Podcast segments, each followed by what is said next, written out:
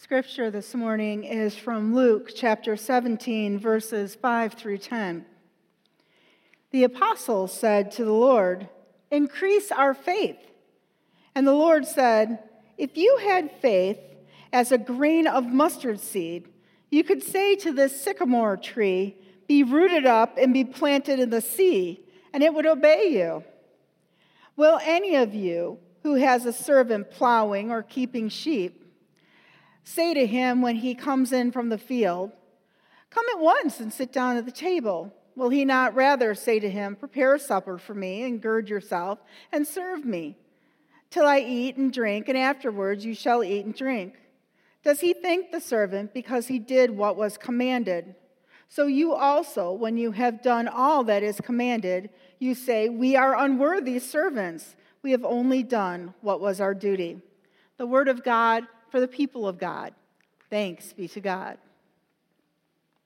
Today we gave you all a card with the breakthrough, the daily breakthrough prayer on it, and a mustard seed. This is kind of a reawakening of the breakthrough prayer. We're celebrating that we have here at Alpine a new breakthrough prayer stand in the back in the fellowship hall. What we're hoping is that when you feel that the Holy Spirit has touched your life, that you will share it with others. In your pews in front, you will see that there is a card. Oh, see? Oh, Diane's holding it up. You'll see that there's a laminated card that has Post-it notes on it. And when in your life that you've had a moment that your prayer has been answered, or that somehow in your life you feel that the Holy Spirit has touched you and there's been a breakthrough moment where you feel that God has touched your life, we're hoping that when you come to church, you'll jot that down, and that you then post it on the breakthrough prayer stand so that others can also be a part of that. You don't have to sign it unless you want to, but you'll post it out there so that others can feel the moment as well, so that you can share that there are breakthrough moments and people can feel that there is still the Holy Spirit alive in not only our community but in the world, and that they can share that moment then with others. And we can feel that the power of God is alive and well and breaking through in our community. Please pray with me. Gracious God, may the words of my mouth and the meditations of all of our hearts be acceptable to you, our Lord, our Rock, and our Redeemer. Amen. In this scripture, the apostles are talking to Christ, and they're just not feeling like they're up to the task that he is asking them. They don't feel like they can do what is asked of them, and they want more faith. They don't want better faith. They don't want him to ask or tell them how they can improve their faith. They specifically say, "We want more faith." And he says, "You don't need more faith. If you have faith the size of the mustard seed," that's why we gave you all a mustard seed. "If you have faith the size of a mustard seed, then you could actually go to a sycamore tree, which grows to be about 60 or more feet in height and has a root base that is 2 or 3 times that width. And your faith alone could uproot that tree, carry it to the ocean, tell that tree then to plant itself in the ocean, and it would thrive." All on faith alone. I've got to say, I picture the apostles then looking at him and going, "Sure," not being too impressed. But what he was telling the apostles is, you already have the faith. You already have enough faith. It's not quantity, how much faith you have. It's quality, what you do with that faith. God can't give you more. You already have the faith within you. You have what you need. And he tells it, he gives them an example of a mustard seed, this tiny little seed that is going to grow in abundance. So we all know the parable of the mustard seed that grows into the mighty tree. So as I was preparing for this sermon, I thought, okay, I'll do what all pastors do and look for, pictures of things. I Googled it, of course. So I put into my Google search under mustard seed trees, and up pops all these pictures of oak trees and maple trees and elm trees. And I know those are not mustard seed trees. So then I get brilliant, and I'm like, I want the Latin name for what mustard seed this could possibly be. And I put that in, and I still got oak trees and maple trees and stuff. So then I thought, hey, what mustard plants are actual native to Israel? And I got this picture. Patrick, the picture of the mustard plant? That's what's actually native to Israel. These mustard giant bushes. And they grow to be 4, 6, 8 feet in height and about that feet wide, too. And they're gangly and not beautiful and not majestic trees. And they're not pretty. And they're also not welcome at all by the local people because they grow everywhere. And this giant bush is the product of one seed. Now, the story that Jesus says is he says that the birds of the air like to nest in them. And they do. They love these things. They get all up in these bushes. And they nest. And they love the seeds. They eat all the seeds. And then they fly away. And nature takes its course. And the birds, as they fly away, they drop all the seeds everywhere they go. And so one mustard tree causes mustard plants to go everywhere. And it's an invasive species. One mustard plant, once you get it on your property, it never goes away. You can dig it out. You can burn it out. You can do whatever you want. It never goes away. Once it's there forever. It keeps coming back. I think Jesus knew that. I think Jesus knew that this plant, in all its gorgeous ungainliness, never goes away. One seed will keep coming back. You can't defeat it. It's not beautiful. It's not a perfectly well-coiffed garden plant. What it is it has, you can see it in there, it's got bald spots, and it's got beautiful spots where the flowers are flowering. Doesn't it kind of look like our faith life?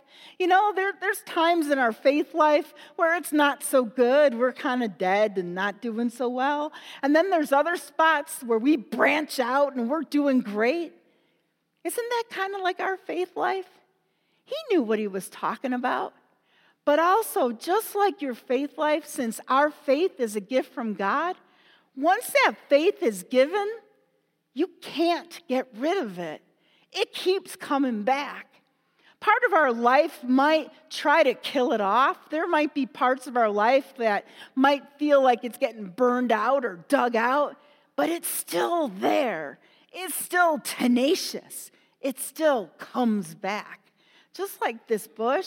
It's not the most beautiful bush in the world, but it's going to keep coming back, and it's going to keep spreading, and it's going to spread organically, and it's going to get bigger, and it's going to get bigger. Christ knew what he was talking about. God doesn't have to give you more. What God's already given you is going to spread. Just let it go. Have faith in what God gave you.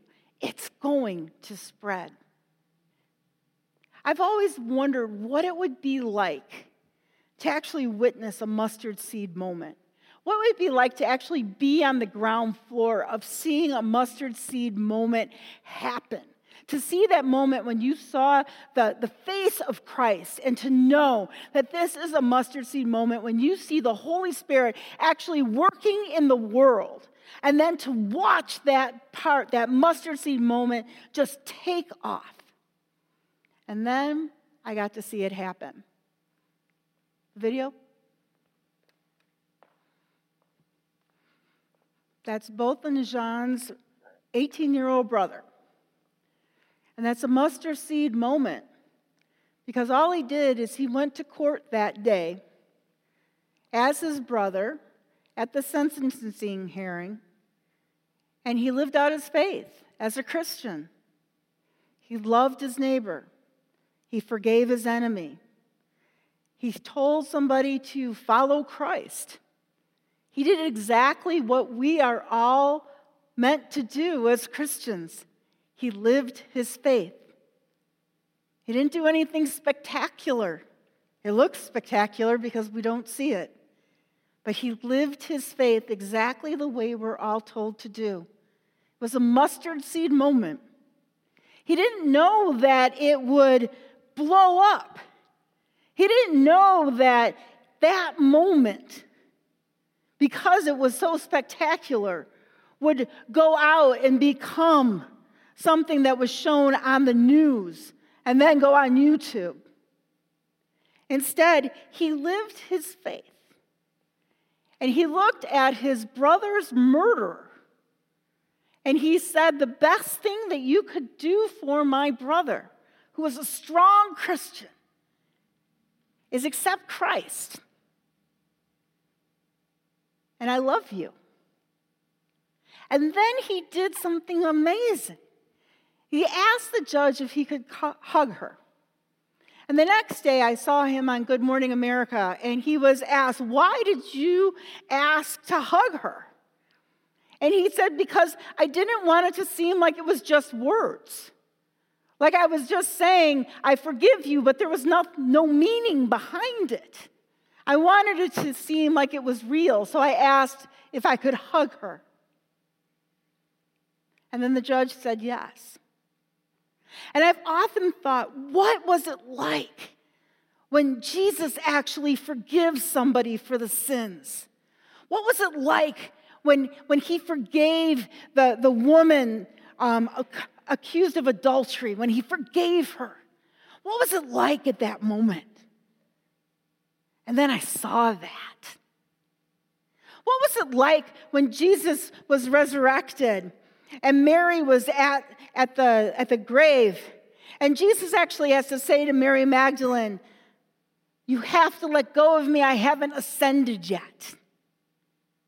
And then you see Amber hugging him, and then him trying to draw away, and she latches onto him again, and he tries to draw away, and she latches onto him again. She just can't make herself let go because he's forgiven her of everything. She just can't let go. You see in that moment the face of Christ. You see in that moment the Holy Spirit doing something so powerful. It's so mesmerizing. It's so emotionally mesmerizing that our news in this country, that we can't turn on the news without something horrifying leading every night. Our news for a 24-hour news cycle led with a story of love and forgiveness. For 24 hours, our news led with a story of Christian love and forgiveness. And then when I looked it up on YouTube, millions and millions and millions of hits, they're growing every day. As people, not only in our country, but around the world, are trying to figure out what is with this story. And they're seeing what it means to truly be a Christian. What does it mean to follow Christ? What does it mean to love your enemy? What does it truly mean to love and forgive? And here they're seeing the face of Christ. This is a mustard seed moment that we're seeing bloom into a bush and grow and grow and grow. This is a breakthrough prayer because you know a man with this much faith, this young 18-year-old man, he had to have a prayer. He had to pray to God before he walked into that courtroom. It probably was a short prayer for strength to do his brother justice, to be a good Christian, whatever it was, but it had to be a prayer. And here it was that from that moment, he has shown the world what a true Christian is. A Christian that truly lives their faith. What does that mean? And he's touched Amber's life in a way that she could never imagine. And through that interaction, we've been gifted with a glimpse of what it is like to see Christ. This is a breakthrough moment. This is what we're asking you to share. All of you will have some breakthrough moments in your life. By sharing them with us on just small Post-it notes, you will add to all of our lives in ways you can't even imagine. By sharing your gifts with us, we will take them and we will share them with others. And your gifts will grow in ways you never, ever would have imagined. And will bring gifts to other people that we can't imagine. And your mustard seed will create a larger kingdom of God. It will provide others those moments in their lives that they need, those moments of hope and love and those moments of faith that they're looking for. That is the power of faith. That is the power of faith in a mustard seed, sharing your faith with others. It's something we're all called to do. Amen.